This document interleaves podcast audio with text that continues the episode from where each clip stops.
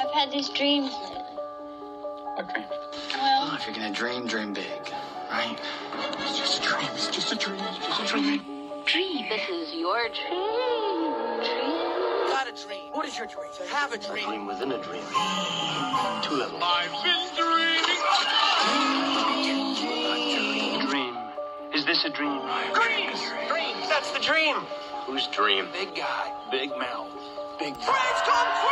Follow your dream. Dream a little dream. Dream, baby. Got a dream, baby. Dream on, brothers. Dream on. This is a dream. This is the dream. A dream we dream alone is only a dream. A dream you dream together is reality. Yeah. The bad dream. I've been dreaming, guys. Dreaming.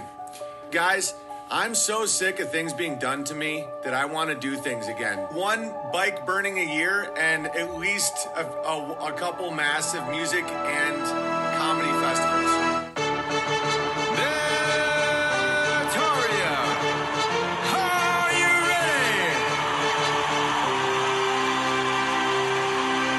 Standing 6'8" from the land of Bertaria, the slayer of wizards, the milker of goats, your Lord King, Holy Benjamin.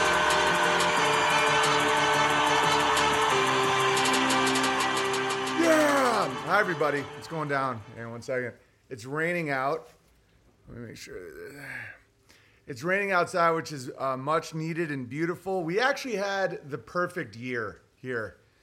We've been here for a few years now, and every year there's been some wacky season, whether it was some crazy summer with absolutely no water and tons of fire, or a crazy winter. This whole year has been absolutely perfect. Perfect summer, perfect spring, perfect fall, perfect winter. And I just like to thank the Jews who did it.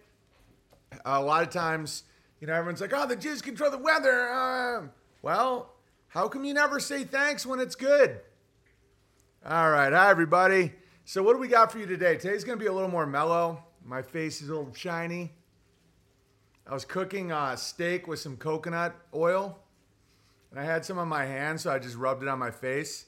And this is the first time I've seen myself since I did it. And now I look like a shiny idiot. Okay, so hopefully that dies off a little bit.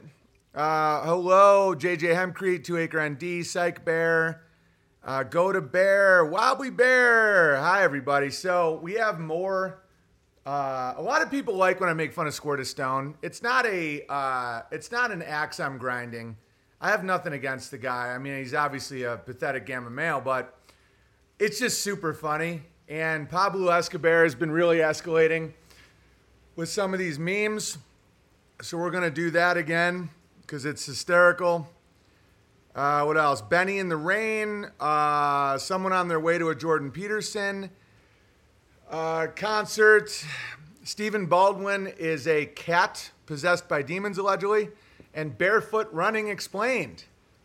And I'm also just going to read the comments on the Bertaria Times app about what people want to talk about. Today's going to be more mellow. Yesterday, I really left it on the field. I strongly recommend that anybody oh, man, it's really raining outside. My wife is going to bring someone dinner. And me being me, let me check the weather. I don't like them driving in the hard rain, but... yeah, let's see. Now, 3 p.m., 4 p.m. It'll be all right by 5. Okay.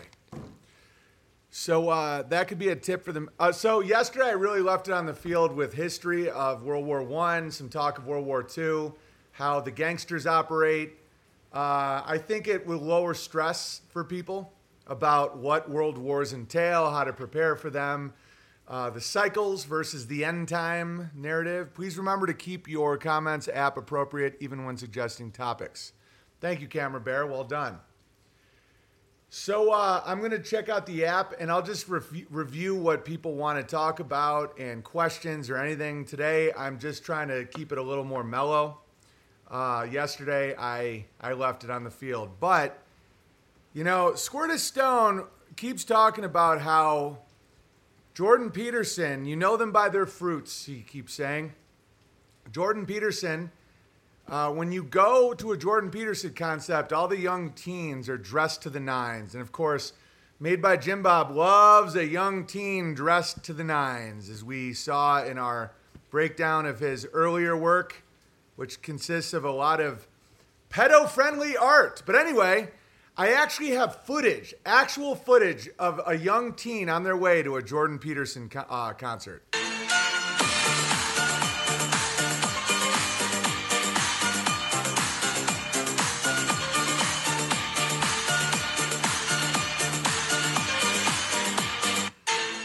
Okay, so that's people on their way to a Jordan Peterson concert. Let's watch it again. This is the fruit that we're supposed to know Jordan Peterson by, and I do mean fruit.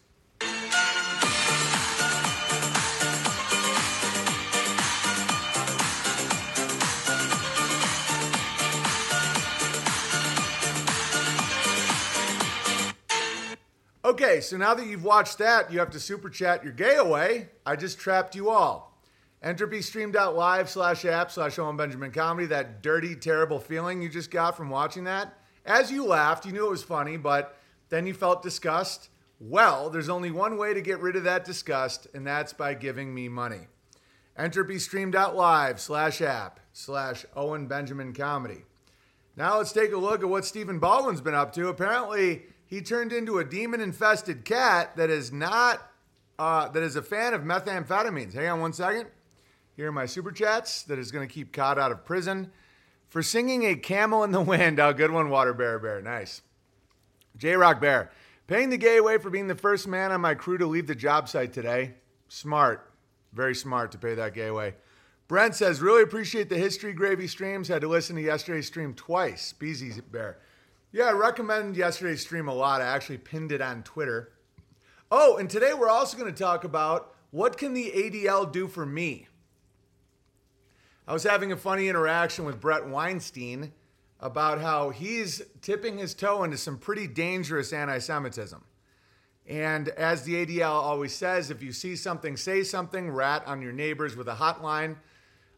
Just as a quick asterisk, for those of you that are on drugs or drunk or mentally damaged from the COVID vaccine, I've never called the ADL, and I don't plan to. This is all a joke, but it's hilarious, and I know that the Gammas will run with this and pretend that I'm trying to hurt them and take down their YouTube channels. I'm not. I never have.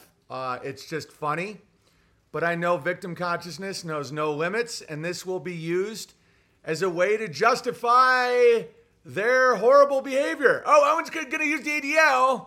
I've never called the ADL. I never would. I think that's crazy. But if you see someone being very anti-Semitic about Toronto Jew Bear, like, for example, Jim Bob calling him a pig, which is one step away from genocide, you know, maybe our friends at the ADL might want to know about it. You know, and we'll see if their power and water stays on through the night. If you take what I'm saying too seriously and act like you're a victim, you seriously suck and need to go to AA. Like, you're fucking crazy. Okay. Ben says, Printer Bear, yesterday's riff on Osama bin Laden crushing was hilarious. Thank you, Big Bear. Anytime. And, you know, I know he's a bit of a controversial character, but that guy crushed pretty hard. Mortwolf Bear, boiling the frog slow lets him off the hook. History streams are great, Big Bear. We got those pomegranates in World War III. Well, thank you. I'm not looking to get any pomegranates. I'm just looking to survive, and not only survive, flourish and thrive. Codsworth, are we caught up to date? And then I'm going to explain to you how nonsensical the dissident right and the dissident left can be on Twitter. I'm not talking about, you know, some of the guys that consider themselves distant I have no problem with, but it's the ones that masquerade on Twitter. Like, and I kind of have a soft spot for the Weinstein brothers, but I mean, come on. They keep calling Joe Biden a traitor. Do you know the penalty for being a traitor is death? And so I'll just ask them, are you recommending we kill Joe Biden? Well, if you take a look at his cabinet, it's pretty damn Jewish. So I think you're tipping your toe into a little something called hate speech.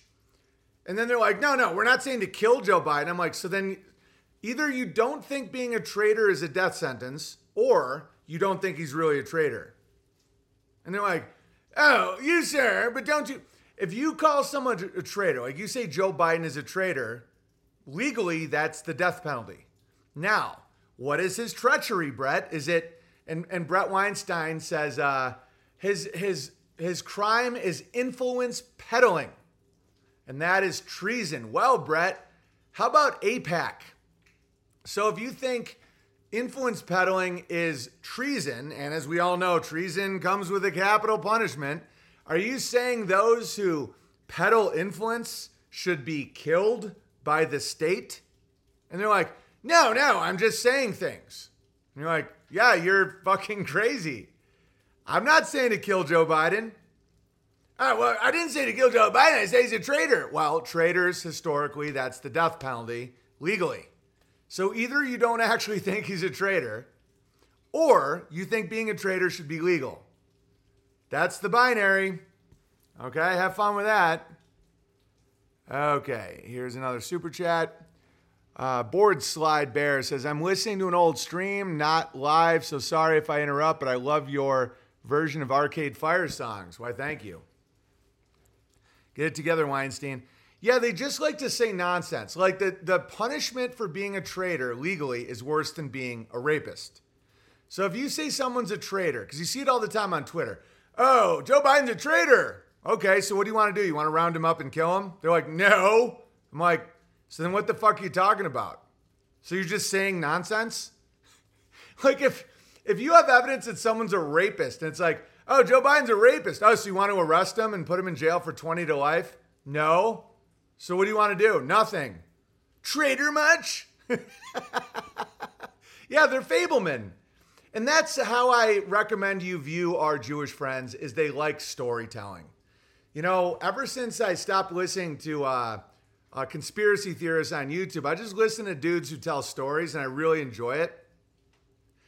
But like, you have to understand, you know, a good story has an antagonist, a protagonist, three acts, the culminating incident. You know, you have the A story, the B story, the what's it called? The red herring, all this stuff. Like, they're just telling stories. They're not real people. Like, the Weinstein brothers are telling stories. And those stories can include America's currency. Like, they just tell stories. And as like someone who understands that realm, because I'm a bard, my kid can tell a great story. Should I be concerned? No, my kids have inherited my storytelling gene. And okay, like I'll give you an example yesterday. So we have a nice evening, nice dinner. And then Charlie brushes his teeth. They all get in their PJs. And Charlie comes downstairs just to do shadow puppets. So we have a projector on the piano. That'd be nice. And so the kids love to cut out animals and dragons and stuff like that. And they tell stories with shadow puppets on the wall. And Charlie really likes doing it. Like, he would sneak downstairs and try and do shadow puppets by himself. So storytelling is in my DNA. And so I can recognize storytelling. I can also recognize competent, actual men, because that's in my DNA as well. Like that, I have those elements in my family as well, where if you call someone a traitor, that means that they should be arrested and killed. You can't have it both ways, Weinstein. You can't start running your mouth about Joe Biden influence peddling unless you call for his execution. And then if you do that with his overwhelmingly Jewish cabinet, you're starting to tip your toe into a little world called anti-Semitism. And as we all know, the Semites were the Arabs. So it's such a confusing mess that I really do enjoy having these public conversations and talking about the ADL. German mixed with an eighth grabbler, BB. Yeah, I know. I'm quite a mix. I'm quite a unique mix. All right, moving on. So here is Alec Baldwin has become a demon-possessed cat who seems to be very enthusiastic about methamphetamines and the Bible. This morning I was doing some research, right? In the supernatural. And I'm wondering, in the warfare, like, So often we get distracted by the pettiness of the enemy. It's just a distraction.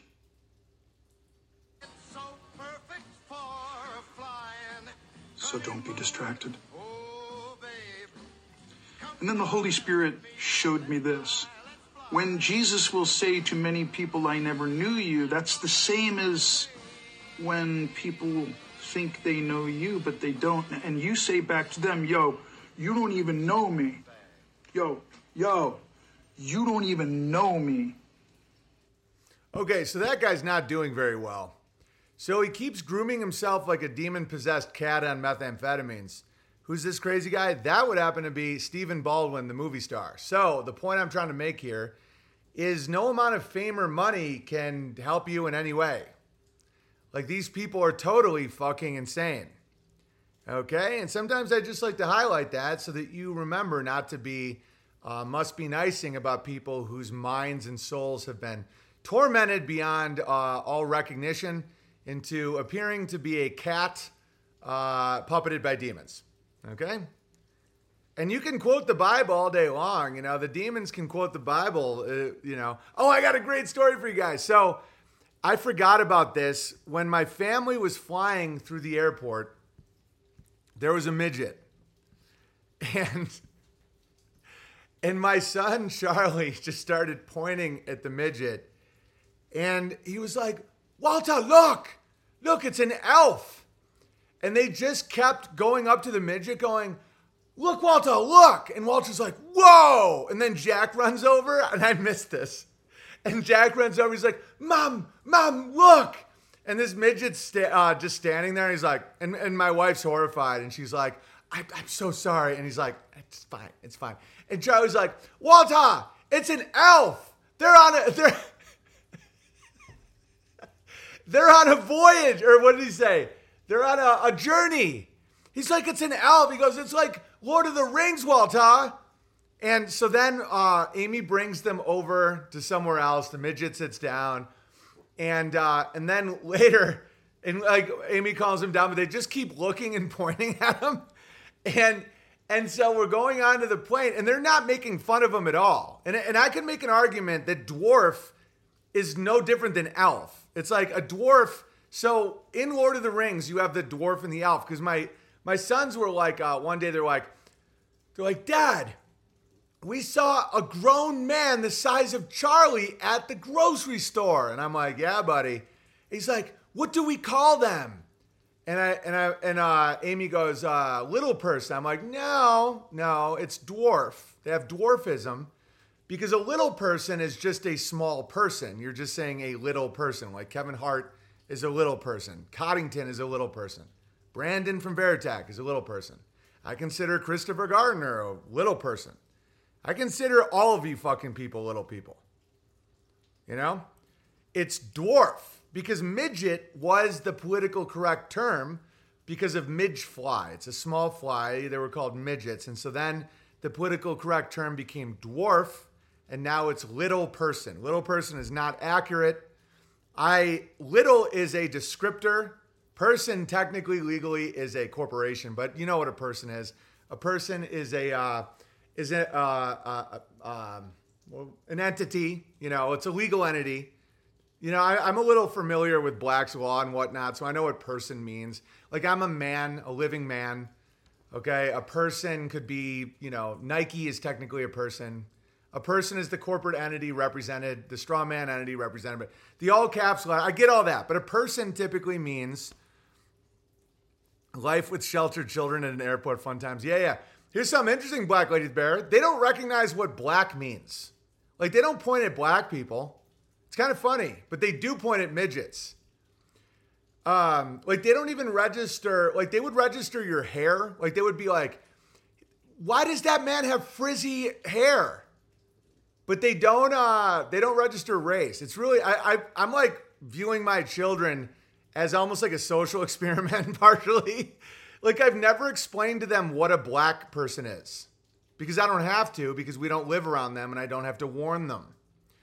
But we do have some black friends, and And they don't register their skin, but they do register their hair. I find that very interesting.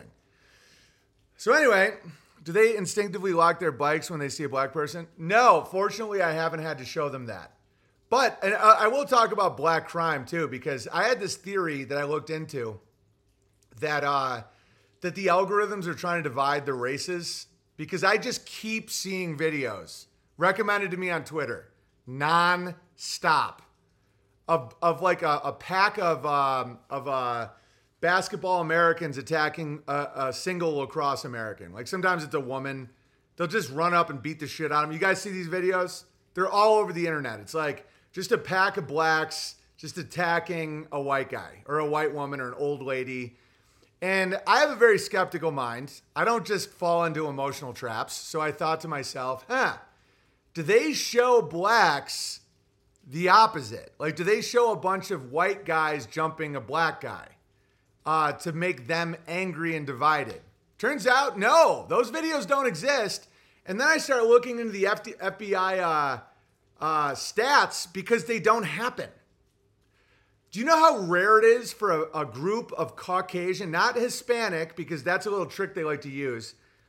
One of the tricks they're trying to do with these stats is they're trying to put Mexicans in the same boat as whites.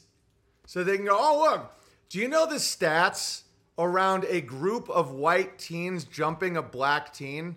It's like doesn't happen. It's like almost zero.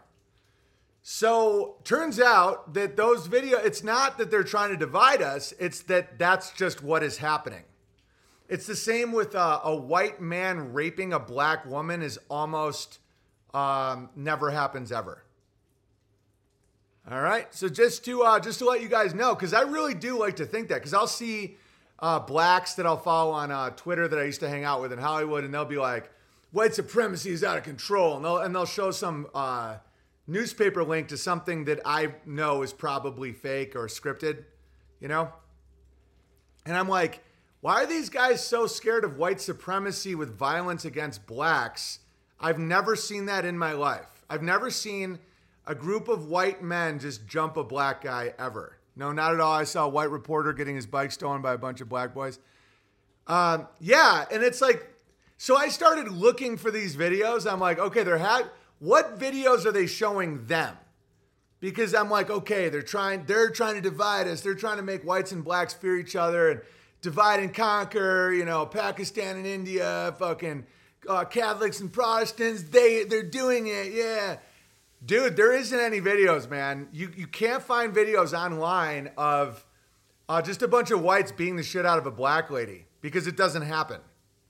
You can find Mexicans, but white people, it turns out, are really, really good people. And it's statistically almost zero that a pack of whites will commit violence against a lone black. So, yeah, it turns out we're just great. We're just really the type of people you want to be around. Now, can whites commit crimes? Absolutely. You know, especially gamma male whites, they can kill their wife. Obviously, a lot of white-collar crimes like Ponzi schemes, named after a guy named Ponzi who is white, the banking system. You know, there's all kinds of crimes, but it's not violent. Very, very rare. The white violence is pretty nefarious. Don't get me wrong, it's fucked up. A lot of times it's their white. Like, they're like a gamma male white. Like one of the only murderers I actually know and hung out with is a white guy who killed his wife. I met him once, but he's a gamma male, like nerdy, gross. I got a really uncomfortable vibe from him, and he strangled his wife. And that's crazy. That's why watch out for gamma male whites or whites with victim consciousness, because they'll try and harm a kid or a woman that is in their family, their vicinity. You know, these churchy and pastor types, the gay Eagle Scout. Like, I think that there are the Boy Scout guy. Like, don't get me wrong. Like, the whites can be pretty creepy fucks. And a lot of the financial scams, you know, whites will kill if their status is on the line. Like, let's say a white guy gets really into debt and and they're having a really hard time admitting it, and somebody figures it out. Like, they'll fucking strangle them or something. More gamma rage, more sneaky. But just seeing a pack of whites in the street jump a black guy never happens. So, yeah, that's why everyone wants to live in a white neighborhood. That's why I've set up shop in North Idaho, in the country. And it was one of the best decisions I've ever made, because the whole world said, oh, how dare you? There's just vibrant, diverse cities are just great. It's you, Big Bear. It's you. You're a bad person for noticing patterns. And I said, no. Statistically, it seems like these are not great places to live if you have a woman you love and children that are vulnerable, because a pack of basketball Americans will target single women with babies, and many times they'll steal their cars. Yeah, also to justify blacks being violent to whites. Yeah, exactly. So the victim consciousness they're feeding blacks, or basketball Americans, sorry, is that whites are hurting you, so that's why you can burn down their stores and attack them. And it's absolutely not true. And so the younger generations are really noticing, to the point where I think they're in for a wild ride.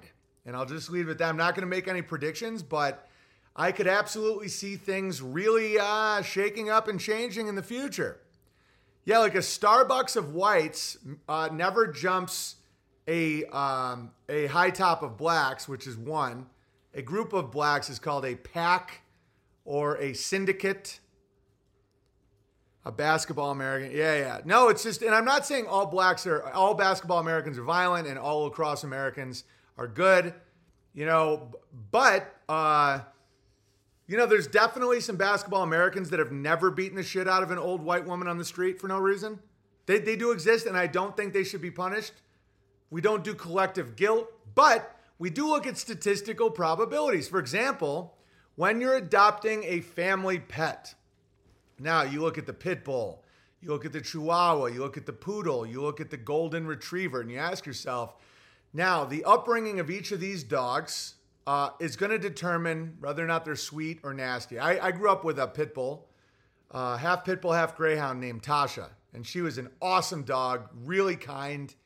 My mom's favorite dog, still talks about her. Not a mean bone in her body, because she was raised really well. But, and then I've also known Chihuahuas. Like, the only dog that ever bit any of my kids was my wife's parents' Chihuahua, who is insane, and bit Walter's face when he was 1, drew blood. We had to go to the hospital, and then we put down their dog because that can't be tolerated. So don't think that I'm not aware that a Chihuahua can be nasty and a pit bull can be really sweet. But you ask yourself, so you have a nasty, so what is the probability and what are the risks you're willing to take? Like, if you're just going to live around a bunch of pit bulls and you don't know the backstory and whether or not they had a kind, nurturing upbringing with two parents in the household and not a lot of violence around them and no victim consciousness being pumped into their heads from music and television and movies, sure. But why would you take that risk? Why would any responsible man take that risk and want their family around a basketball team like that? Yeah, like a blessing of whites never jumps a basketball American. When you see a blessing of whites walking down the street, you're typically going to see them singing Christmas carols. They might be picking up the streets. They might be heading to work. They're just a blessing of whites. My daughter got her face bit too. I'm racist to dogs now. Yeah, but don't get me wrong. Poodles can be nasty little French fuckers, but when you look at a golden retriever, how many people have you ever known that have been violently attacked by a golden retriever? Now, media syndicates will try and convince you that Lassie and Old Yeller and all these dogs, they're the real problem. And these like horrifying pit bulls and the Chihuahuas are just really good-hearted. Like, when a blessing of whites is walking down the street, want to know the best thing to do? Want to know what you say? You just say thank you, right? If you see, this is all I ask from basketball Americans, from taco Americans, from Ching Chong Americans. When you see us on the street, you walk up and you say thank you. And that's how I know that you are not out to get us violently. You just say thank you. Why is everyone going up to veterans, right? They go up and they go, thank you for your service. Why? Because they get paid $50,000 a year from a bank to go fix trucks in Germany so that they can go fucking kill some Ukrainians and Russians or whatever. Come on. It's becoming a little ridiculous. No, you go up to a blessing of whites and you just say, hey, I see you guys working hard over there, not committing any crimes outside of some copper thieves and, you know, maybe some domestics. Hey, guys, thank you. And then and the blessing of whites go, thanks for what? And they go, and just go, thanks for everything. That's it. That's all we ask. Just thank us for our service. Every day we wake up.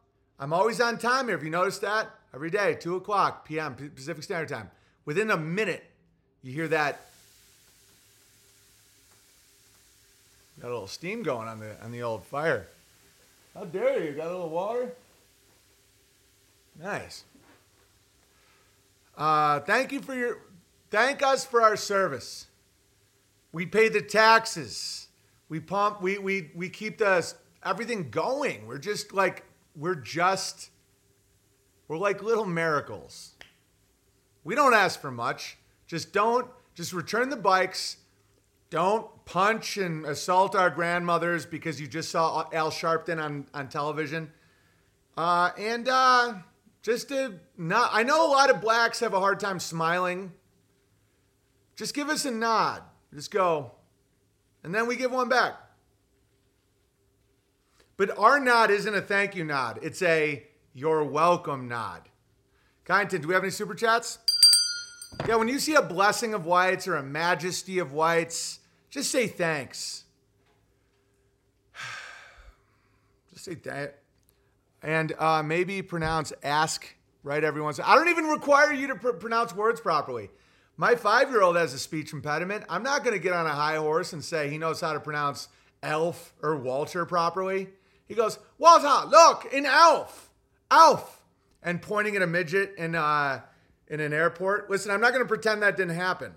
I'm not going to pretend that I'm on some high horse because blacks can't pronounce ask. My 5-year-old has a lot of hard times with words. Now, by the time he's 8 or 9, he's probably going to be fine. By the time a black is 40, maybe you can say ask. But I'm not here to ask anything from you. I'm just here to accept your gratitude. For those of you that have been vaccine damaged, I'm mostly joking. I'm not trying to take credit for God. I'm sure I'm committing some form of horror right now, somehow verbally, but it's sure as fuck funny, right? All praise to I listen, I'm not a blessing. It's just super funny. Only God can give blessings and miracles. I get all that. Let's just get the asterisks going so people aren't fucking retarded. But I do think whites should be honored in society for what we accomplish every day just by existing. Okay, here's some super chats. The Kyle. Streams have been epic lately. Thank you. Don't read. I just read it. What does that mean? What are you saying, Kyle? All right. Moving on. Rascal Bear. Been loving reading your engagement on Twitter. I see it making a difference in opening minds. Yeah, totally crushing, even though it's... I mean, I had a friend text me today. She was like, reading the comments on Twitter makes me think there's no hope for humanity. And I'm like... It just keep plowing through. Like, it doesn't even matter. I don't get affected anymore. I just write back stuff like, might be nice. And they usually are so happy that I write back to them that they immediately like cave and they're like, oh, you wrote back.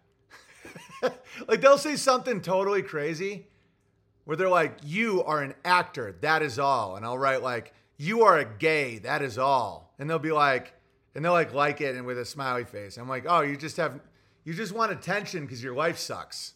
Okay, whatever. Ibram X. Evening, Big Bear. I was wondering if you could elaborate on why Vox thinks we are in World War III. Maybe if you have more time in the future, you could do a World War I stream. Yesterday's stream fascinated me. It was epic. Super racist towards Asians now. Haha. Well, I mean, I think the proper way to live is just be racist towards absolutely everybody, including your own race. I think it's the ultimate in how to live. I think that just to constantly have an absolute, disdain for all races is pretty fucking hilarious, as long as you don't take it too seriously. I can't answer for Vox. In fact, I will definitely not answer for Vox, but I think he thinks we're in World War III because of the history of World War II. It started the way we're currently in now. And they thought that it was a bogus war at first. When World War II first happened, people didn't think it was really a war, and they downplayed it and all that. When you're looking at NATO, Russia, China, NATO, and then our allies, which at this point are pretty sparse.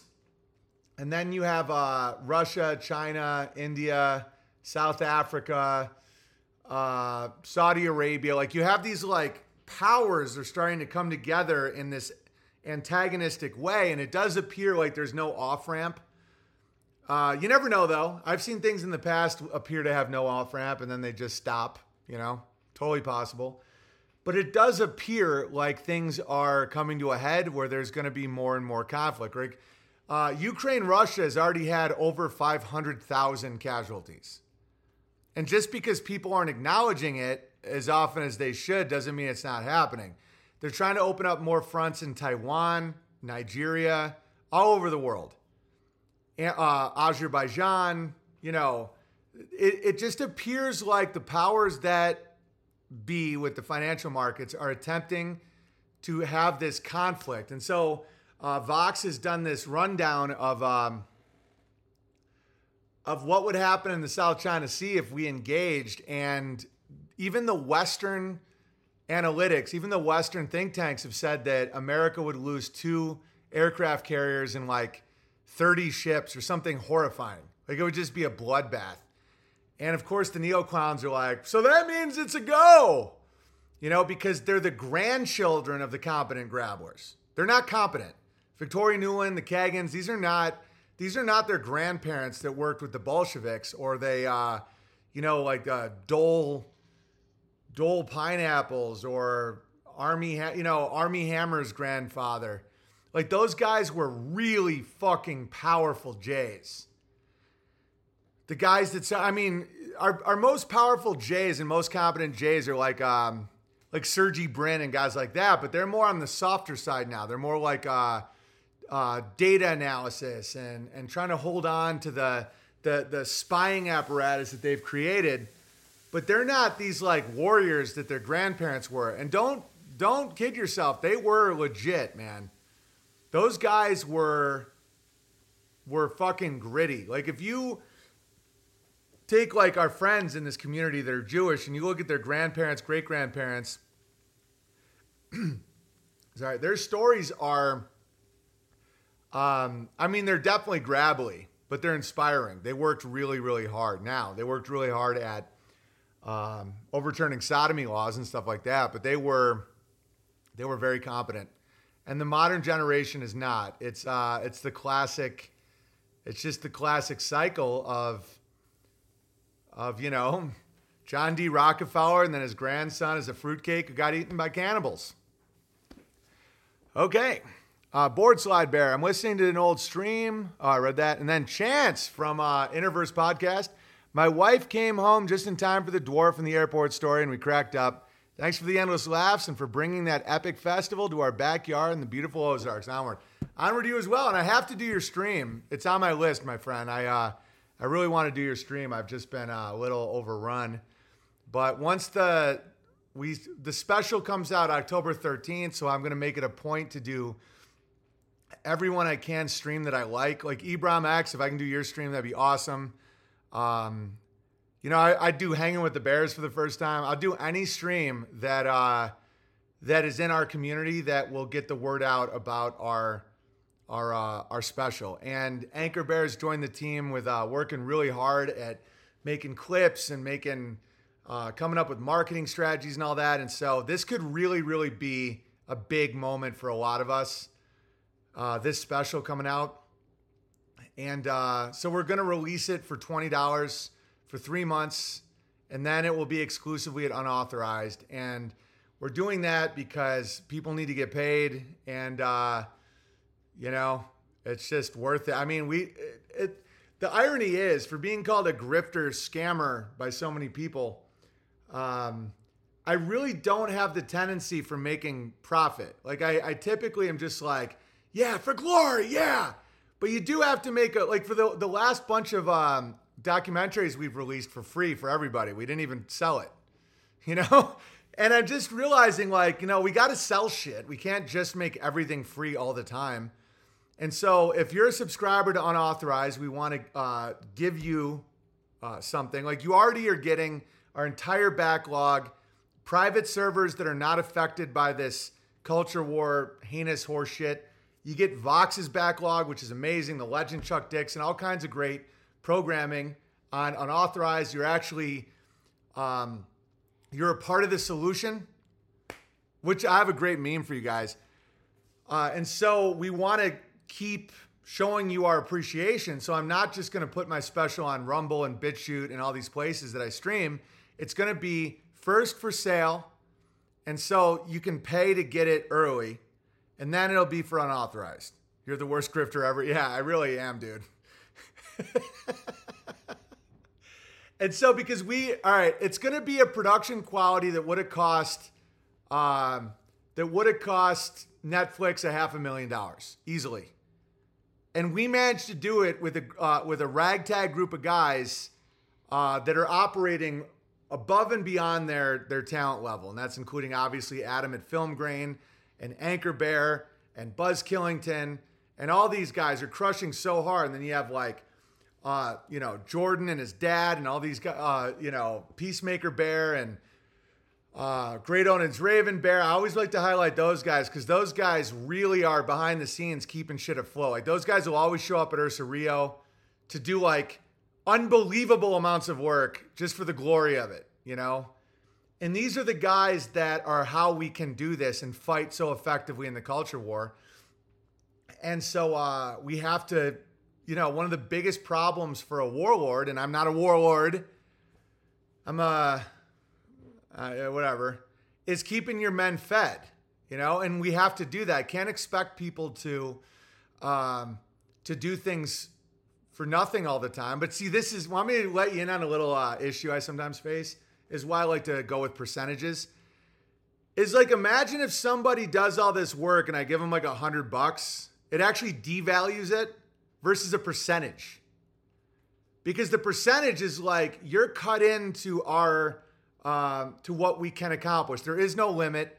And if we can do this, if we can get through these obstacles, if we can break through the stupid spells that, like, bigot, racist, homophobe, oh, pop brownie much, the market for people that don't want politically correct comedy, but also are not into, like, really aggressive, hateful shit. Like, when you watch my special, you're going to see a guy that hits every trigger, but you don't feel any anger, okay? That market is fucking enormous. And we're at the tip of this spear, but there's resistance to it. There's huge resistance. The gatekeepers won't allow me on. They'll only talk shit. You know, they either pretend I don't exist. I'm talking about guys I used to go on cruises with and shit, like Theo Von. And I've been backstage with him at probably 1,000 open mics. Like, me and him used to text a lot. And total friend. But he would have Bobby Kennedy on his stream, but he'd never have me on his stream. He would pretend I'm crazy with Whitney Cummings, all that horse shit. You know, bisexual Bert Kreischer, all those guys, the chubby gay fuck. And so you have this huge group of holding the gate, but they're holding back this massive audience that just wants real comedy. They're sick of Bill Burr cucking to his black wife and Joe the Midget Rogan, you know, pushing sodomy and drugs and occasionally doing a funny bit, or bisexual Bert Kreischer just getting shit-faced and being fat on stage. Theo Von tells good stories. I'll give Theo Von credit. Couple more, you know, there's a couple guys that are pretty funny, like Nate Bargatze's funny, but he's not a gatekeeper. What's his name? Shane Gillis is funny, not a gatekeeper.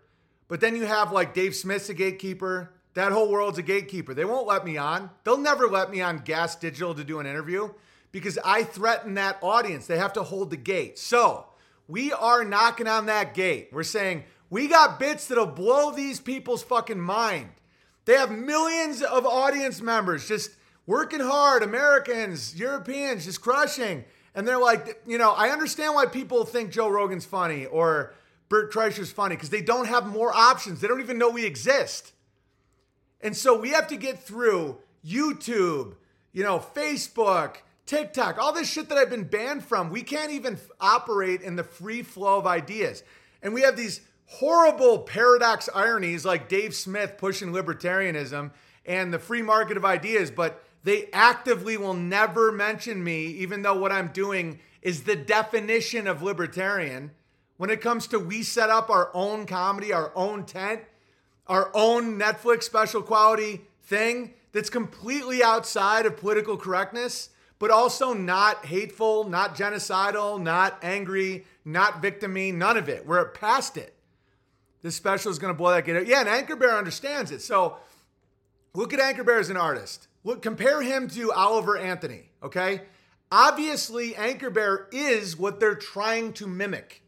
Oliver Anthony's like, I'm going to sell my soul. I'm going to suck my dick. And everyone's like, and I have compassion for the dumb retards that are sitting around going, man, it's like he came out of a woods. He's like, authentic. I'm so sick of the music industry getting shoved down our throat. It's like, and it's a damn shame. People like me. And I'm just sitting here mocking it. And people are like, oh, you're just envious. I'm like, compare Anchor Bear's quality, you know, uplifting nature, his talent, his musical ability, his production ability, his editing ability, his work ethic, all of it. How he looks, how he can move, how he doesn't look like a dead-eyed fucking ginger with tits, okay? Wait, he's got star quality, baby, right? And so that dude is on this side of this gate, and you can't get through the gate without literally selling out.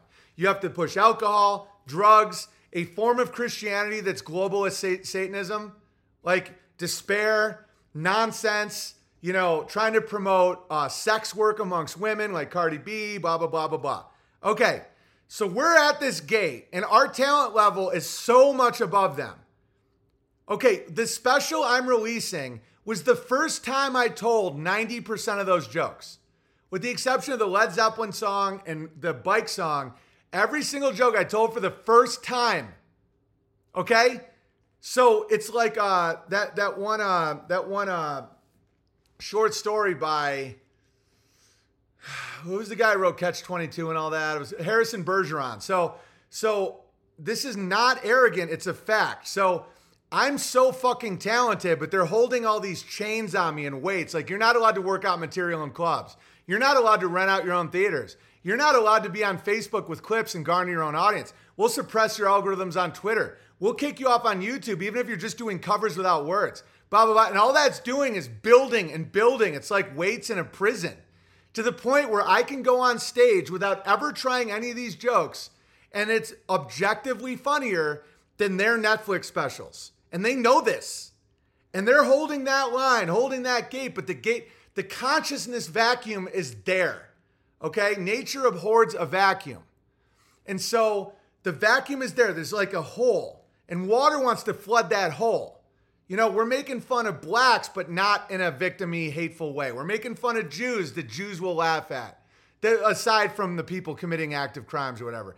We're making fun of vets and Christians and handicapped people. We're relating to moms. We're celebrating America. We're fucking, we're doing simple farm jokes. I'm making fun of myself. We're talking about dogs, all this shit, and music, and current events, and all of it. It's right there. How do we get through there? So imagine if I'm like, hey, Anchor Bear, here's $100.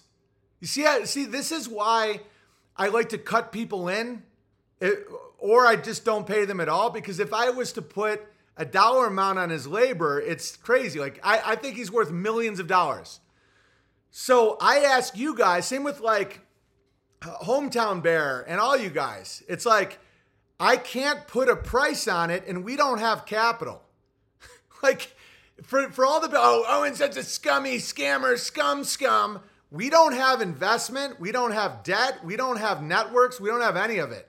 We have a post office box and some websites, and we have to take all that money and put it into our product. We like, we'll produce a special for like 15 grand, 20 grand that should have cost 500 grand with those people. And it's going to be better. But then you have to think, how do we market it? How do we get it out? The good news that we're working with is the beast is slow and dumb and arrogant.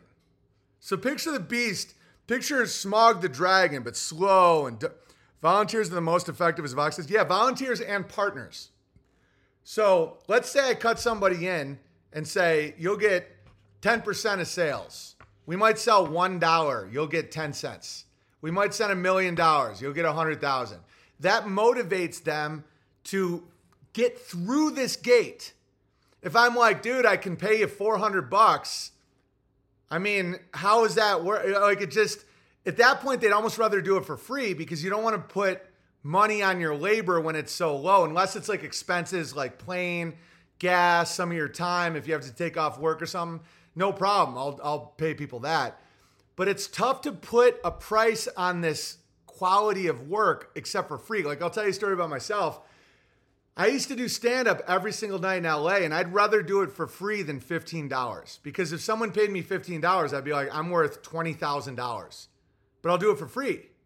Because then I'm doing it to work out. I'm doing it because I want to. I'm doing it because it's artistic. If you give me $15, fuck you. Like, I'm not, you think I'm worth $15? Am I a whore? You know? I'd be like, no, nothing, free. Because, you understand? And so a lot of the Bears have that entrepreneurial spirit. Like, imagine if we do break through this gate and we get through that. Because I can feel the gate is weak. It's rusted. So the beast is slow and arrogant and dumb.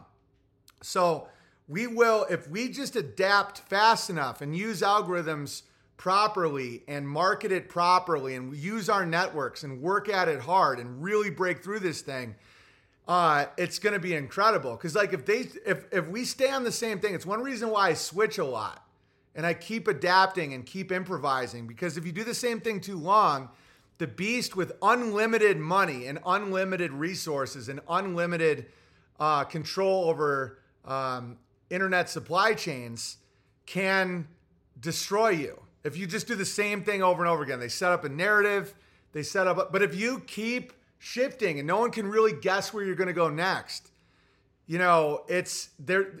You do have an advantage. It is David and Goliath. Same with my company. It's either full price or as a gift. Otherwise it devalues the whole thing. Yeah, exactly. Taylor, but I'm the same exact way.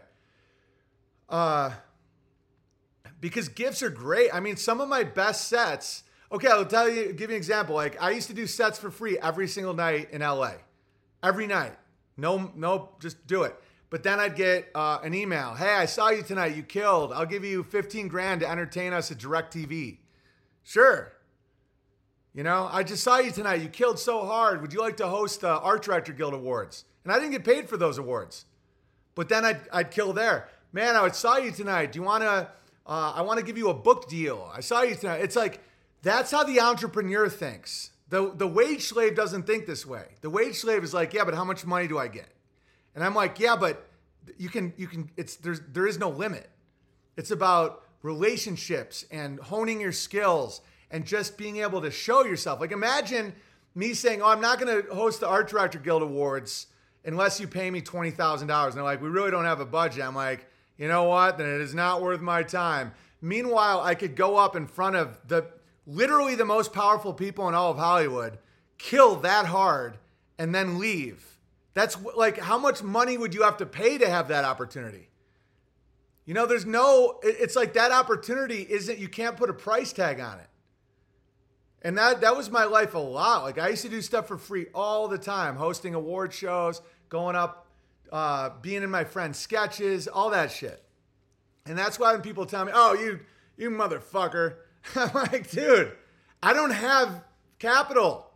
I'm not, but we have an opportunity here that's mind-blowing. Bud Bear gets it. Anchor Bear gets it. A lot of you guys get it. Like, Bud Bear was explaining, he's like, this is so unique what we have here, this community that we are developing, that really fucking stoke it, really protect it, encourage it, cherish it. Because these moments that we have, that we're currently in, are so rare.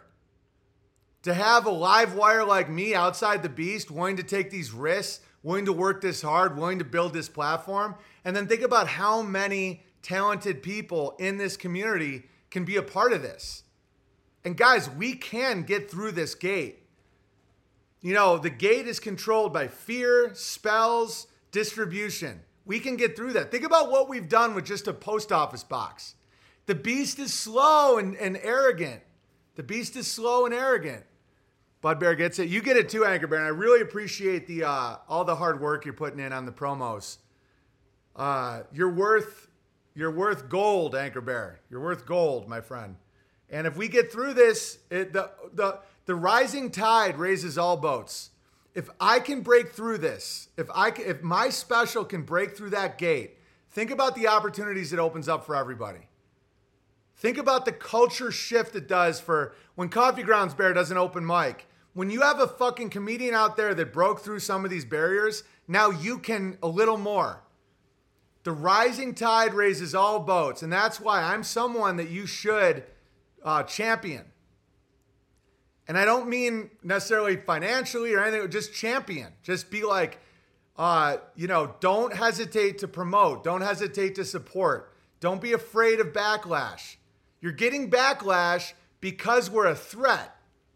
I'm not kicked off YouTube because I'm so offensive, guys. It's because I'm competition.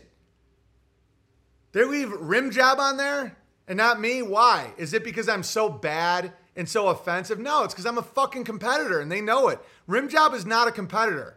Rim Job is allowed. Curtis Stone is not getting targeted by the deep state and World Economic Forum. He can have his 150 live viewers listening to him drone on for 4 hours about his white papers and all that. They don't care. That's not a threat to them. What's a threat is not that we want to attack, because that brings out a whole different army that I don't want anything to do with. We're not attacking. We're not trying to limit their ability to do what they do, because there's protocols in place that I do not want to deal with that at all. And I don't even have any interest in that. But we can compete with business.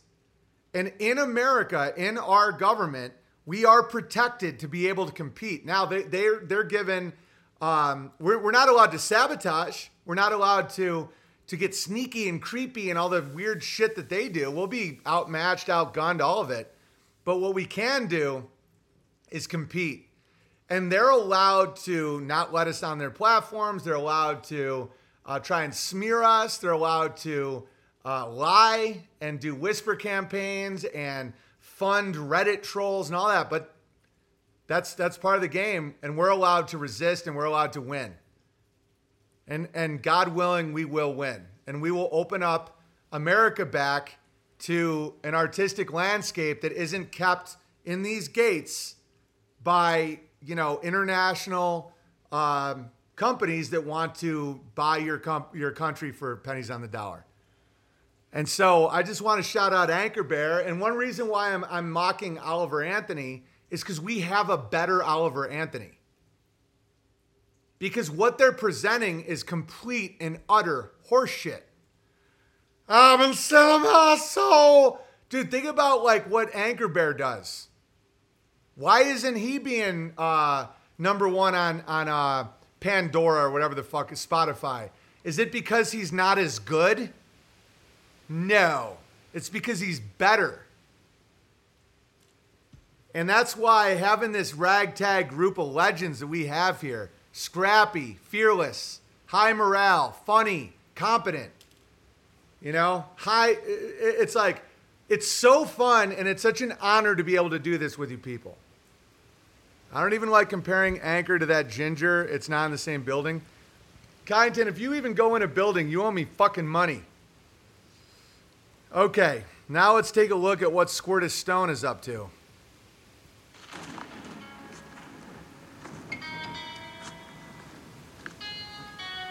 Shit, Holmes. I hear you roll with Curtis. Respect.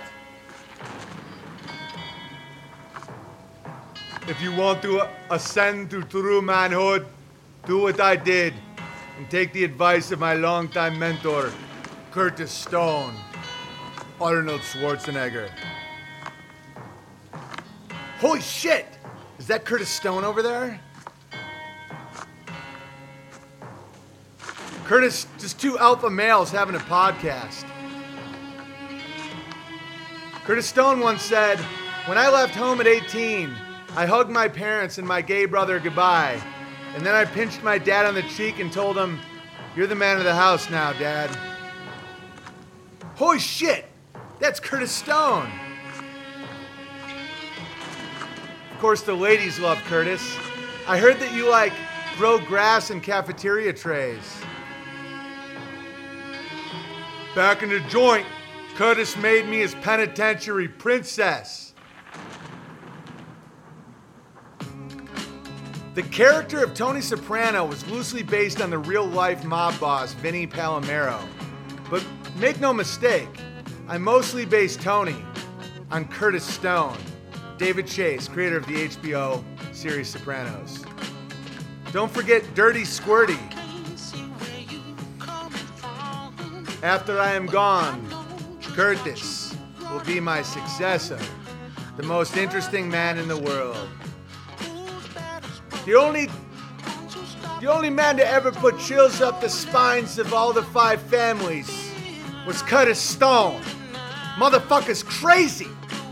Quote unquote, John Gotti. Had a great day with my lifelong mentor, Curtis Stone. There ain't no one in here that didn't get turned out by Curtis. He even turned out the motherfucking warden. Curtis Stone is not someone to fuck around with, guys. When he says he's an alpha male, he fucking means it. Curtis Stone raped every single one of these black fucking guys in prison. And then he raped the warden. That motherfucker is not someone to play with. The World Economic Forum is in for a wild ride. Mike Tyson couldn't fuck Curtis till he loved him.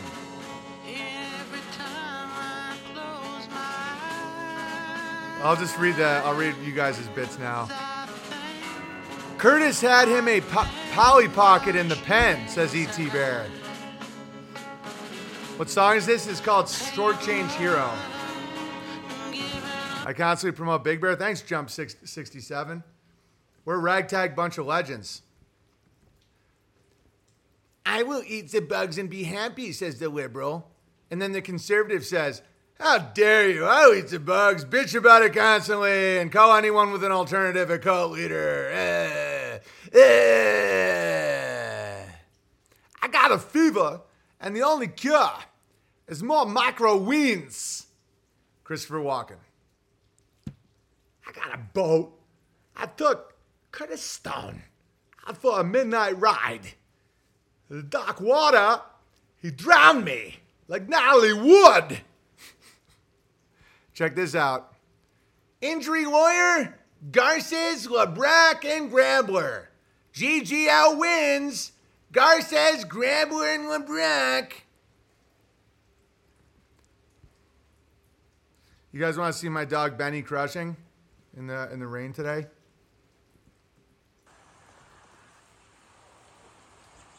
All right, so Benny's 21, at least. That's the youngest he can possibly be. And he's blind and deaf, but he's still having a great time.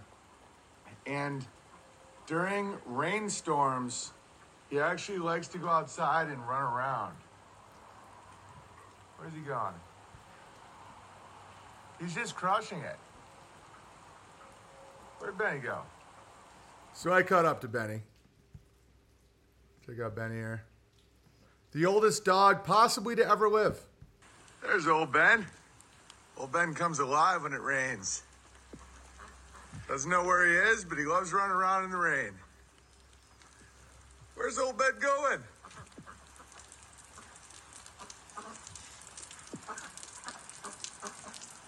Hey, old Ben.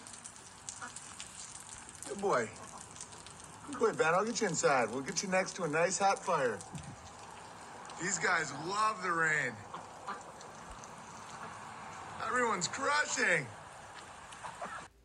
Benny refuses to die, hoping that one day he can meet Curtis Stone, the inventor of testosterone. I don't always grow microweens, but when I do, I wear capri pants. All right, final super chats here, and then I got one letter. The racial comedy is off the hook today. Thanks, Kyle. J-Rock Bear, a bit odd that you said, hey, hear that? The stream started. Don't know what it means, but God is great. Indeed, J-Rock Bear. Oh, and on D Live, we got a couple lemons and whatnot. For Osama, thank you. Yeah, Osama bin Laden. Osama bin Bangin', the candle in the wind. The candle in the... Did someone named it something else I thought was funny? Candle in the wind. I can't remember. In the beginning of the stream, someone said it. Gag, and Oswego's own blended bear on Hanging with the Bears tonight, 9 p.m. Eastern Standard Time. He will answer the mystery of why he ended up a family man in gay Australia. I like it. I like Blended Bear. That'll be great. Karaoke. Comment required to donate. Thanks for the content. Well, I had no income due to the vaccine mandate in New York. Thank you. Anytime. That's why I like to keep all my content free, with the exception of the special and then the documentaries. Now, like, I have to start being able to pay my men. So there's that. Bear for all seasons. Just keep being white. Thank you. You white people keep crushing Big Bear. You have me dying right now. Anytime, Bear for all seasons. When you see a blessing of whites, all we ask is just a thank you. Don't punch us. Don't rob us. Don't kill us. Just say thanks. Thanks for everything. Anthony says, keep going. All the best to you and your family. Plaster Bear. Thank you, Plaster Bear. Now we have two letters today. Felcor sends his rudder. The Father, the Son, and the Holy Stone. Without Curtis Stone, I don't know. I'm starting to dip into some pretty severe blasphemy comedy right now, so I will pump the brakes. I don't know the divine rules around joking blasphemy. I really don't. I know that God knows your intention and everything, but sometimes I say some pretty wild shit in joke format. Oh, the camel in the wind. Nice. Thanks, Codsworth. Dear Owen, not only is there no lie in nature, there is exquisite beauty. Want to know where else there's exquisite beauty? Curtis Stone's face and hairline. I found this feather on the sidewalk. Perhaps it is from a dove or maybe a pigeon or Curtis Stone. The pattern reminds me of the marbling you sometimes see on the inside of book covers. During our courtship, my wife and I connected through conversation about geometry and proportion, particularly the Fibonacci or divine proportion. I was using that proportion. Anyone say it? If you've never given BB a super chat, you're gay. Yeah, that's fine. You can be gay. I mean, listen, you're probably going to die of AIDS. Your rollerblade wheels will rust and you will possibly go straight to hell. But that's your choice. If you'd like to not be gay, entropystream.live/app/OwenBenjaminComedy. Or P.O. Box 490. I mean, the fact I only had one letter in my P.O. Box today is probably why I went so hard at the blacks. Bowler Bear, you missed it. The beginning was, let's just say you don't want to hear it. It's, you'll be devastated with how I treated you people. But you all deserved it. Here's a couple more super chats here. Born Again Bear. Peace, brother. I think Biden should make a law that when a black man is born, they automatically go to jail. And only when they're capable of exhibiting any sign of good behavior, they can get a trial run in society. But with an ankle monitor, of course. Also, I thought a large group of blacks was called a people of interest. That's very funny, Born Again Bear. I like where your head's at. Go to Bear. Hey, BB, I wrote a parody inspired by Anchor's post on Instagram today. I emailed it to you if you want to play it. I will, absolutely. I've been wondering where the fuck your songs have been. Okay, I was using that proportion to find price and time points when trading. She intuitively used it in her art. We marveled at how that proportion showed itself throughout creation. Pine cones and pineapples. Pineapples. Where's Simone Poppy? Is Bowler a part of our blessing? He's like a blessing. But you got to say it like that. Bowler Bear is he's a blessing. Seashells and sunflowers, hurricane clouds and hands. We pondered why. Could it be because this is the only proportion that is relative to itself? Let me explain. When spirit, consciousness, energy picks your favorite label, when the divine essence first takes on physical form, it has no external physical reference, but it has its own form. And there's only one place in that physical form where the whole is in the same proportion to the larger part as the larger part is to the smaller part. So back to the feather, I took it home and discovered that the dark band is right at the pi sweet spot. And the feather shaft is at the pi sweet spot on the dark band. Here are a couple Fibonacci calipers you and your boys may enjoy. I find it inspiring to discover and explore fractals and harmonies. Within this symphony of creation, there's so much beauty. All the best, Falcor. P.S. A good introductory site on this topic is goldennumber.net. I am going to remember that because I would love, and he sent me some tools, I would love to do this with my boys. I think for them to understand fractals would be amazing. Thank you, Falcor. Very, very cool of you.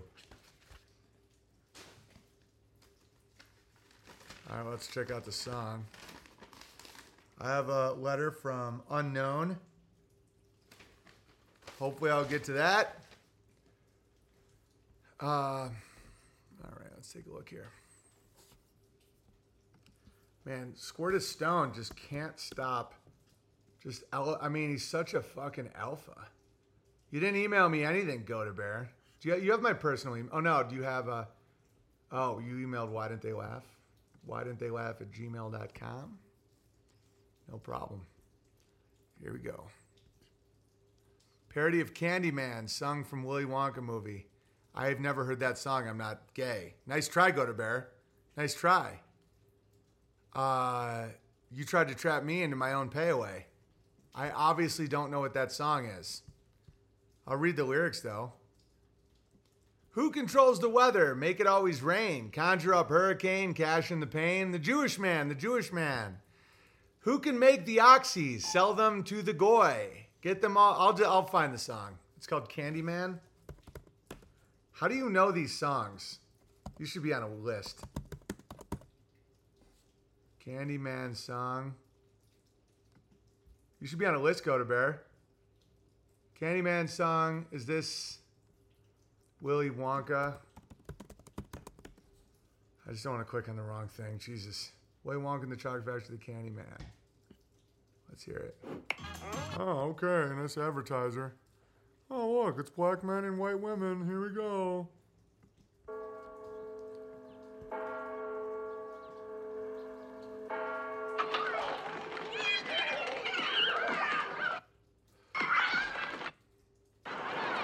And now I was getting... Oh, geez, oh, boy. Will ask a fish how it swims? No. Or... Shut up, faggot. Sprinkle it. Oh, this is it. Like Willy Wonka was born to be a Candyman. You're making me listen to this. You look like you were born to be a Wonkerer. Who can take the sunrise? Sprinkle it with dew. No, sorry, I'm not doing it.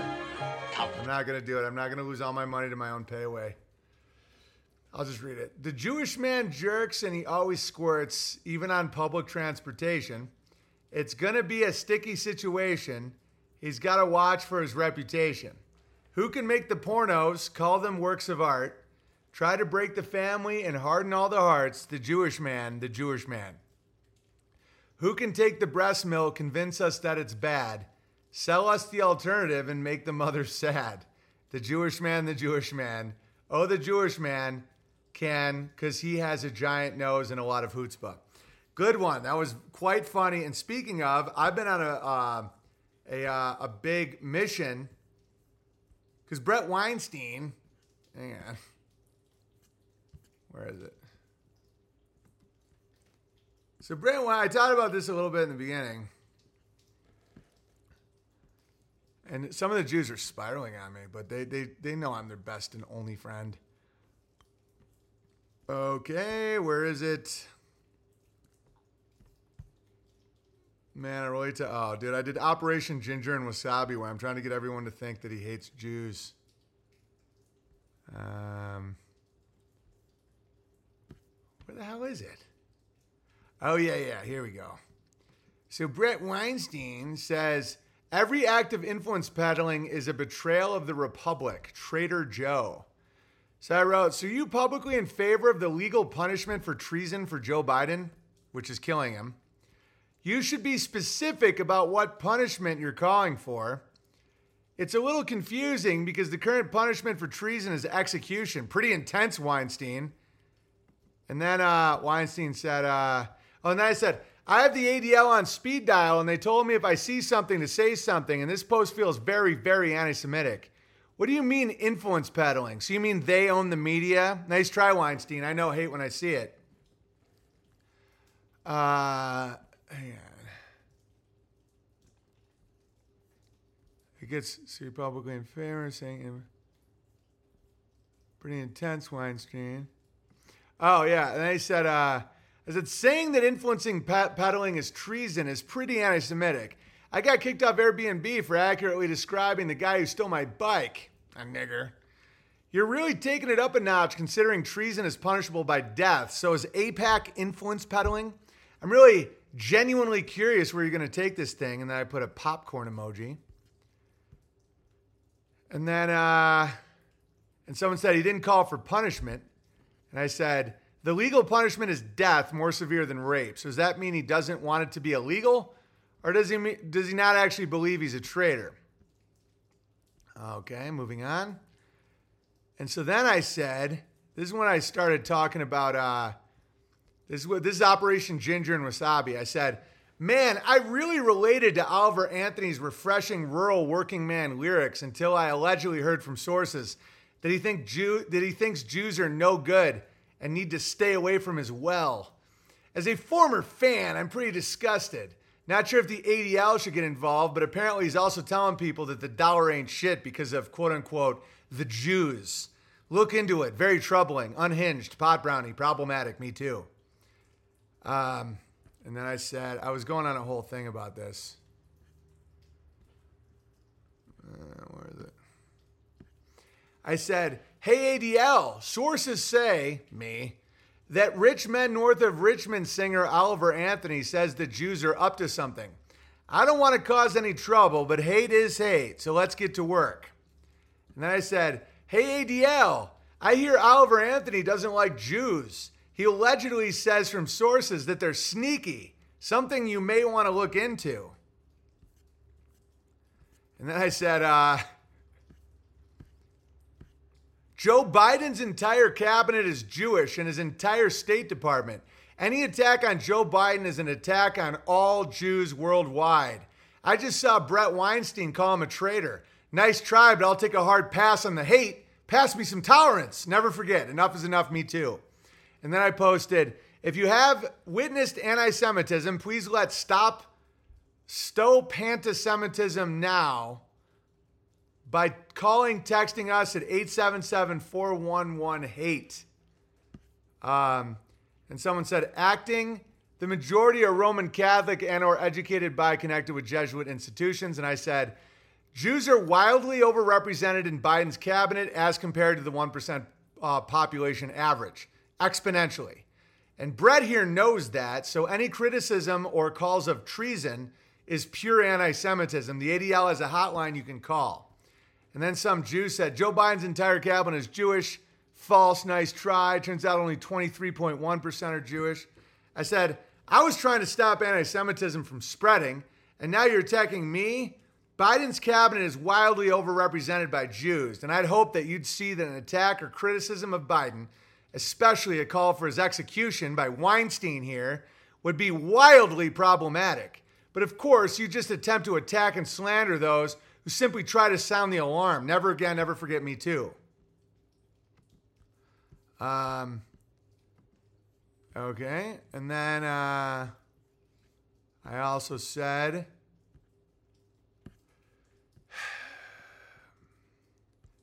there are some YouTube channels talking a bunch of shit about me.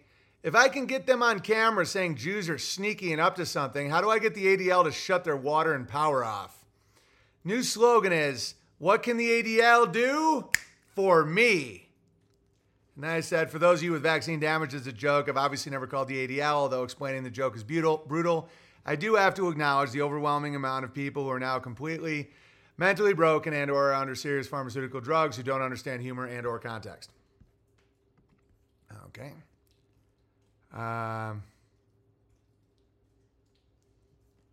Then I said, and then someone said, I'm trying to just be super literal.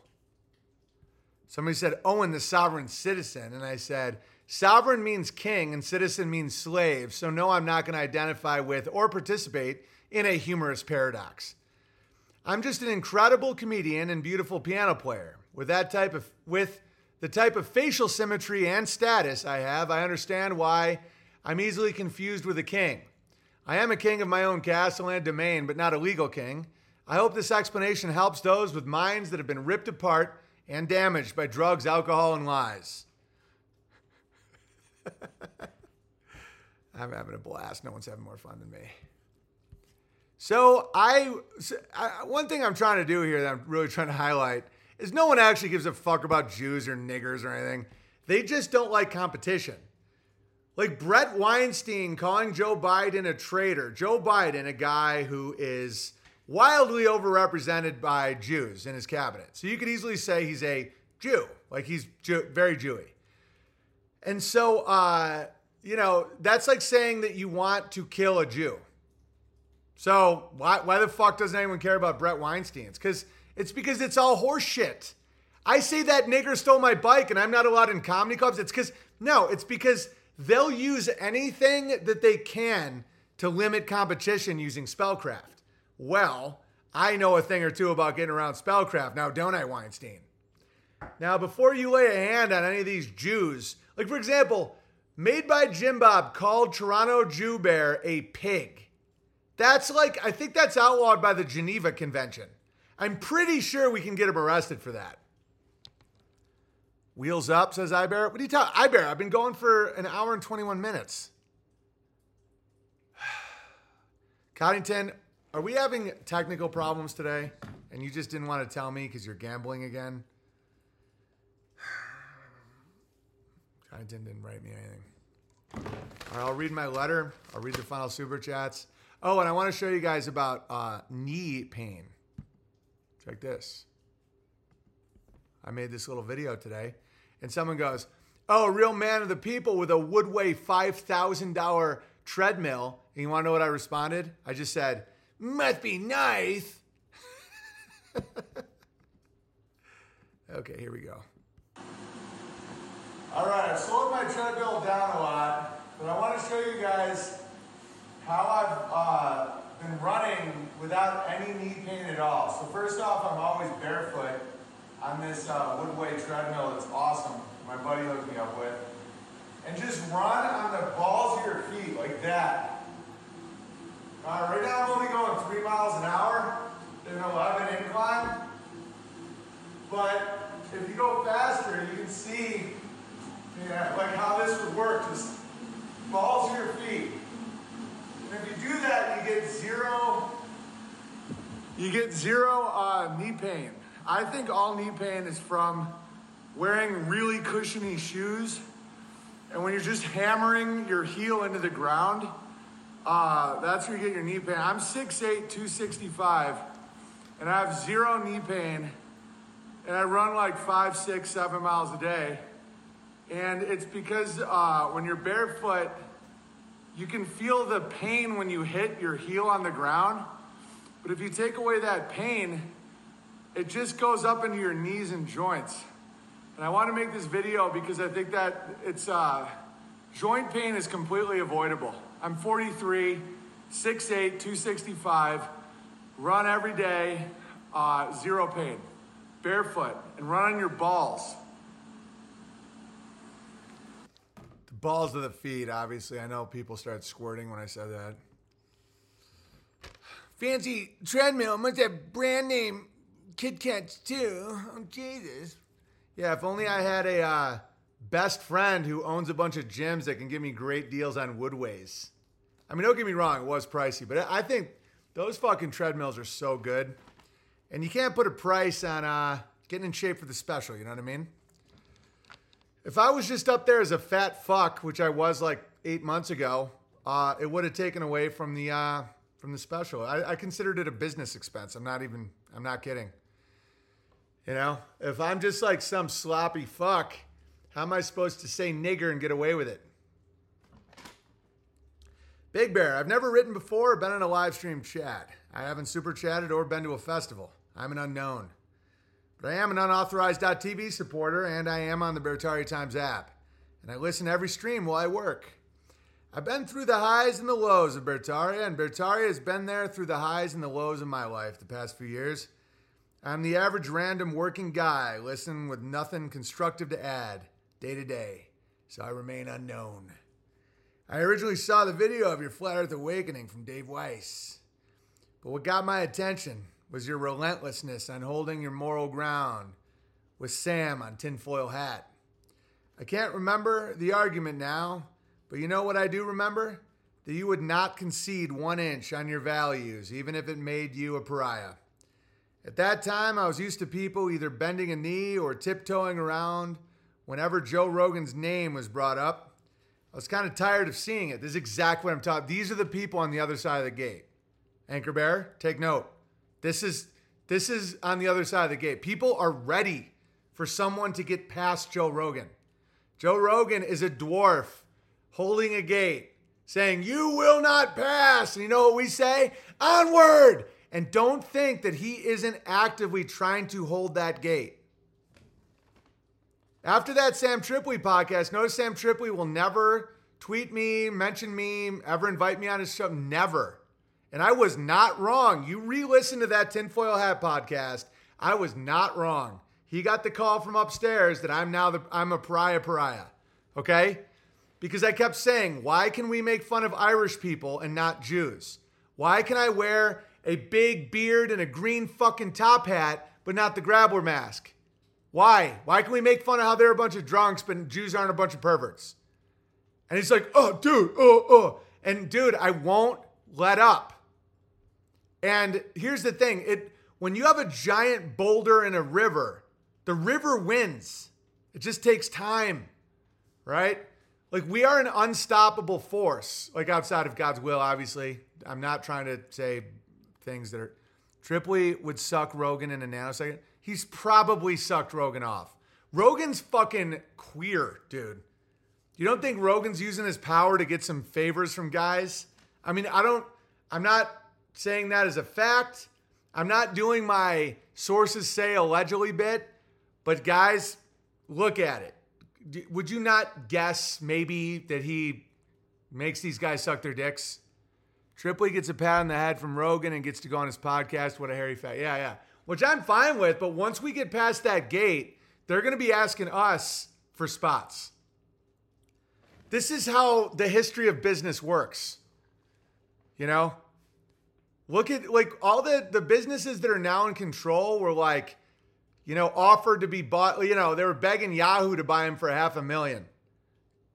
What Tripoli episode was it? It's on Tripoli's Tinfoil Hat podcast. I've done it twice. The second time, it's a battle. We're, like, literally fighting, and I wouldn't bend at all. And so understand this, that when the dam bursts, and we will break through it, God willing, they're going to be asking us for spots. Because a lot of these places are just piles of paperwork. Theaters, clubs, networks, they're not people. They don't have consciousness. I'm going to explain this real quick, and I'm going to keep going, because once you understand it, you'll get it. There's no consciousness behind Netflix or the improv comedy clubs or theaters. They're in corporations, they're boards of directors, they're profits, losses, funding, capital, you know, mission statements, brand awareness, all that. They're nothing. They're not people. People treat brands like they're alive, and they treat living men like they're dead. And that's the inversion. But in reality, we can take all that infrastructure. We can take all of it. These are just corporations. They're not living beings. And so once we get through the gate and we get into people's consciousness and we start becoming those who command the profits, we will be in control and in charge of the comedy landscape. And whoever doesn't cuck, he who provides the resistance back wins. You know, Falcor is talking about nature. It's so true. That rock in that river will be borne down into a pebble. Just keep going. Go, go. Relentless, relentless. You'll take a boulder and turn it into a piece of sand. And whoever has the good, the true, the beautiful on their side wins if given enough time. The factor, T equals X. Time equals X. How much time is the only factor? That's it. And the more people we have going with this, and I'm not looking for people to be part of the same religion, part of the same race, part of the same anything. It's just the desire to get past the gatekeeper of Clown World's entertainment. If you want that, you're on my team. That's how I view this, okay? So like-minded people that want to break that fucking dam that's holding back the human consciousness of entertainment and keeping it in a subverted, addicted, self-hating mentality. If you don't want that, then we are in the same river. We're flowing. Okay? Curtis Stone's mission statement is being really fucking crazy good looking and alpha. You understand that that's more important to me than buying merch or super chatting or anything. I mean, don't get me wrong. It's time to not be gay. But raising consciousness, like getting past the gatekeeper of what a joke is, what can be joked about, who your master is. Like, who is your master, according to these comedians, is Netflix, Joe Rogan. These are not our master. These are not our master. And if we can get past that, where why can't a white guy say nigger? Like, why? You explain it to me. Oh, hate. Oh, it brings back a world of hate. No, that's a lie, and we all fucking know it. I'm not recommending violence towards blacks. I'm not recommending legal actions or... anything like that, or even blaming anyone for your problems. I don't blame the Jews, don't blame anybody. But why the fuck can't we make fun of it? Why can't I say that nigger stole my bike and they don't have an answer? Why can we say white trash? Why can we say dickhead but not cunt? You don't have an answer because it's bullshit. You're trying to create Marxist victim categories, permanent victim categories that will be in your avant-garde of Marxist communist takeovers of American nation. Okay? I fucking know it. I know it, and you know I know. So now what they do is they try and keep that from more people. Oh, don't you know Owen ate a pot brownie and went crazy? Don't you know Owen's dad's gay? Don't you know Owen's secretly gay, secretly on drugs, secretly stealing, secretly. All they have is whisper campaigns. I know that they know I know now. I got through the gauntlet. They want us to create permanent victim categories so they can buy our nation for pennies on the fucking dollar and turn our women into whores. The people that own OnlyFans are not interested in protecting women from bad words. They want to spread their legs and sell it for Bitcoin. These people are fucking animals, all right? They're little demonic monsters. The people that own private prisons don't give a shit about the word nigger. They care about competition. They care about consciousness farming. And we're going to get through that. Don't let these little monsters fucking hold you back. Squirtus knew this 9 to 11 years ago from reading white papers. Yeah. Don't you know Owen secretly eats cookies out of the cookie jar? Well, there is a little truth to that. I did have some brownies yesterday. They're all falling for it too. Well, a lot of the people, quote unquote, in charge are the grandchildren of the architects who have fallen for it. This is why the world's our oyster, guys. It's wide open for conquest. Not violent, not paramilitary. Oh, Jesus, I'm wanking off. The people that designed this architecture were competent, gritty, hardcore Bolsheviks. Their grandchildren are gay, drug-addicted liars who believe the lies. The problem with lies when it comes to the posterity, when it comes to the fruit of your family tree, is your grandkids will believe the very lies you created and they'll be addicted to the very things that you pushed in order to take out the goyim. Well, guess what? If we aren't part of that lie and we don't take their powder or watch their pornos, we have more power even if they're in a penthouse. We're the river and they're the rock and we will grind it down into pebbles, and it will be consensual. Okay. J-Rock, paying the gay away for a random guy in Ontario. Yeah, you can always pay your gay away for someone else. It's called gang it forward. Sam Tripoli has been echoing a lot of your talking points against his true nature, too. Yeah, because, dude, we're the future. Guys, let you in on a little secret. Coddington, how many people are watching right now? I'll tell you a little secret. We're the future. The future is where the power is, not some butt fucking dwarf on DMT, guys. That's not where the power is. We got a hayfield in Missouri to be filled with awesome people. That's the power, guys. That's where the power is. Well, the power ultimately is with our Creator. But when it comes to when we're given these truths and we're given these abilities, and if we follow the truth and we endure the obstacles and we offer the resistance, we are rewarded and blessed by our Creator with power. I have 1,400 people. I'll let you guys in on a little secret. We're the future. And you can try and mimic. Okay, so this is what's happening right now. So all the people that are... So Sam Tripoli isn't in the golden circle. He's a scrapper. He's out there. And I don't hate the guy at all. I don't have hatred for anybody. Okay? I promise I don't. I would love it if Sam Tripoli and me had a reconciliation. I don't care at all. Like, great. I root for his kids. I root for his family, everything. I don't give a fuck. But I'm not going to pull punches when someone's a little sneak, right? So he's not in the golden circle of Rogan and those guys. I don't even know who's in that circle right now. Like those guys are... Tripoli is in the no man's land trying to get favor from the King Rogan, but he needs the truth to survive. So the Kingdom of Bertaria has the truth, but we don't have the capital. We don't have the military. We don't have whatever the Rogans have, the infrastructure, the fucking... They're basically, what's it called? Nineveh. You know, they're the, what's that empire called? Assyria. Like, they're the Assyrian Empire. They're Nineveh. And when Nineveh fell, it was fucking nuts.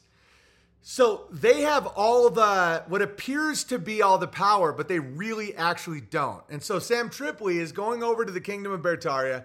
He's going to sniff out some truth so that he can harness some real consciousness in the world. So he's going to Bertaria. He's listening to Bertaria. He's listening to the truth.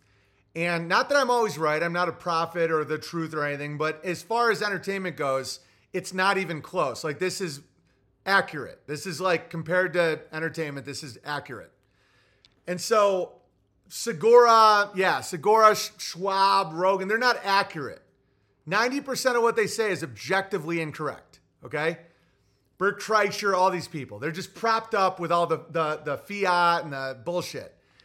So someone like Sam Tripoli is a very interesting guy, and hopefully he ends up on the right side of history.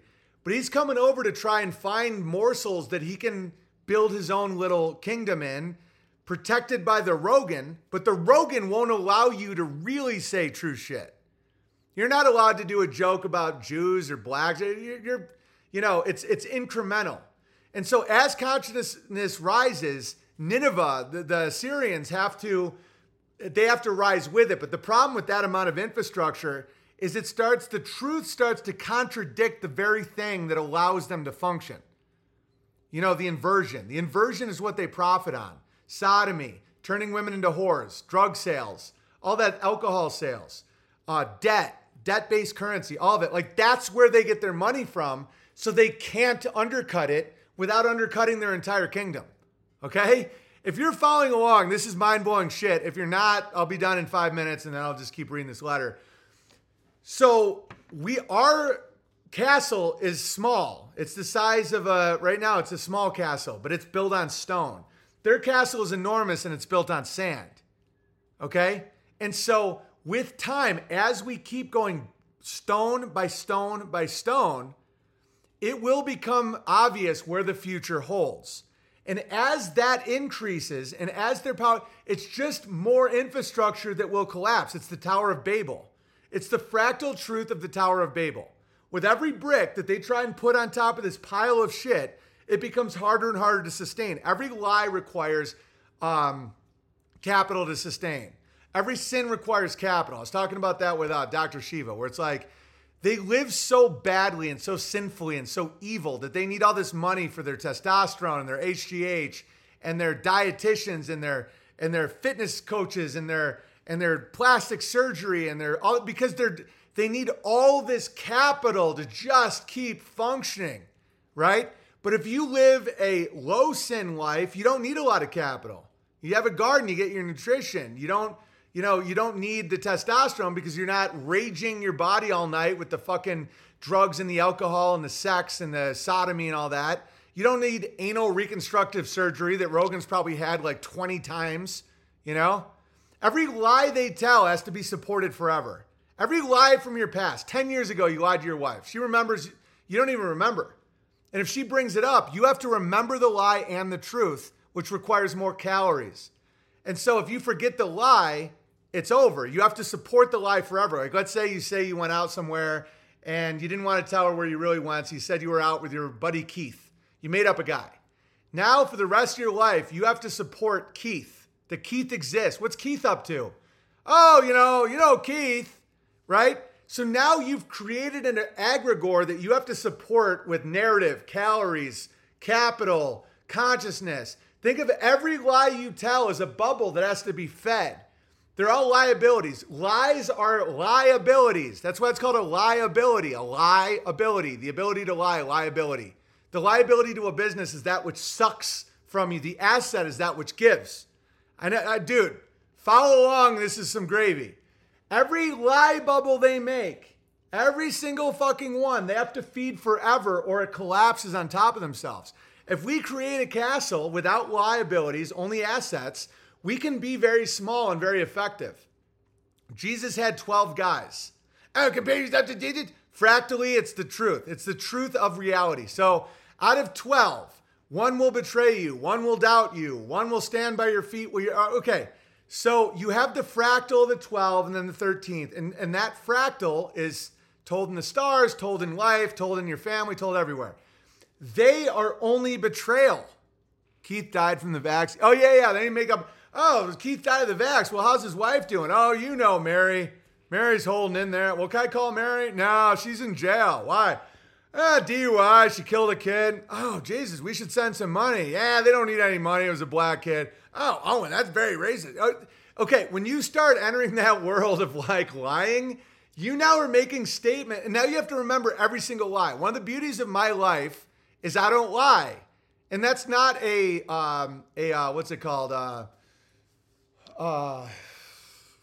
virtue signal or anything. Oh, I never tell a lie. I don't want liabilities. I also don't have payments on any cars. I'm not in debt. I don't like debt. I don't like saying something that I now have to remember the rest of my life because that will pop up. Someone will remember and say, oh, remember that time you said, and you're like, oh yeah, Every time a bell rings, a lawyer gets his lie bubble. Heard a podcast, Radio Lab, about brain chemistry of pathological liars. Their brains literally have new paths in their brain for the lies. Yeah. No, I believe it's what causes dementia is lying or like aluminum or something. Like, I'm not saying if you have a relative with dementia that they're a liar, because I think heavy metals plays a role too. But I think if you live a life of lies, your mind literally becomes exhausted and it breaks. And so this is an exciting time. In 2 weeks, the special comes out. I want you personally to think, how can we promote it? Like, how can you break through the consciousness with clips, with like a marketing idea, with anything? You let us know and you just run out there and you do it. Because this would be big for everybody if we can, because once a new standard is set for what comedy can be, then everyone else has to fall in line, okay? Once you can do a 4-minute mile, everyone knows it's possible. Like, let's say you have a truck that can tow a fucking skyscraper, then every other then it costs the same as somebody else. Every other truck trying to sell 1,500-pound towing capacity is out of fucking luck. That's why the powers that be like to limit the scope of quality so that they can control it and maximize profits. You can make a car that gets 500 miles a gallon cheap. You can do that. You know, that one guy has like kits that you can do that.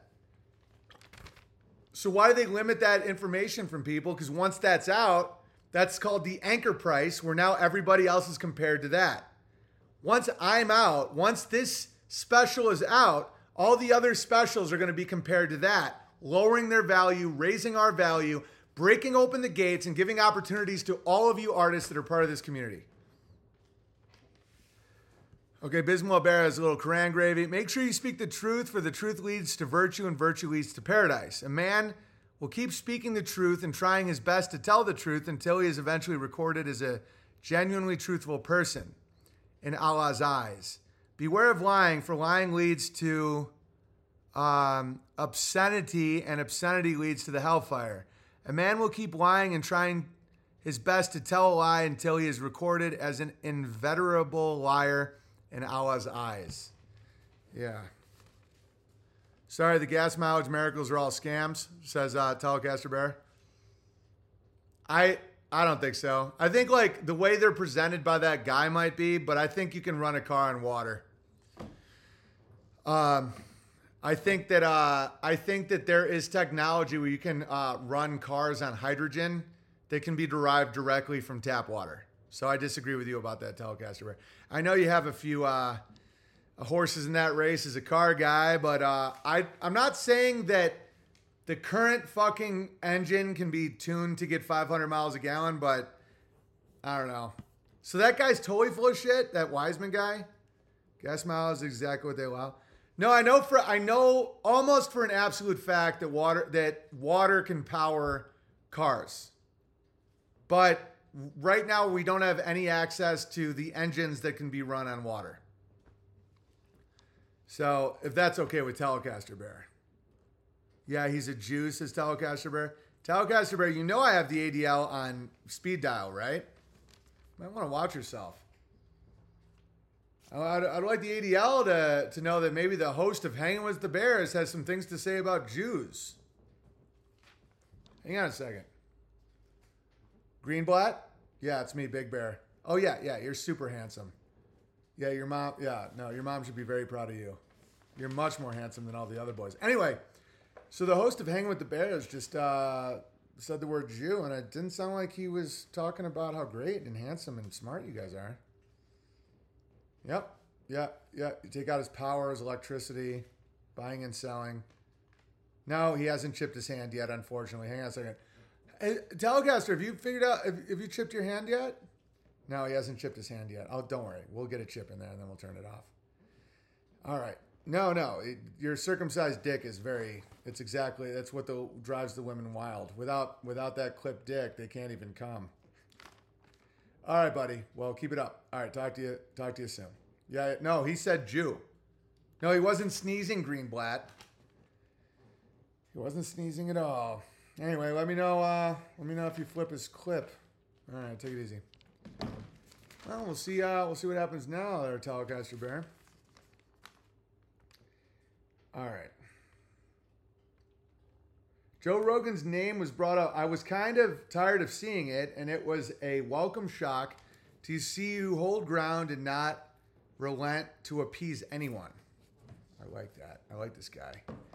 To someone like me and a normal but same guy lending my family and friends through the COVID BS successfully, thinking and unjabbed while the rest of the world seemed to be folding, who had to hold the line daily, I got used to content creators and celebrities folding, given even some of the good ones.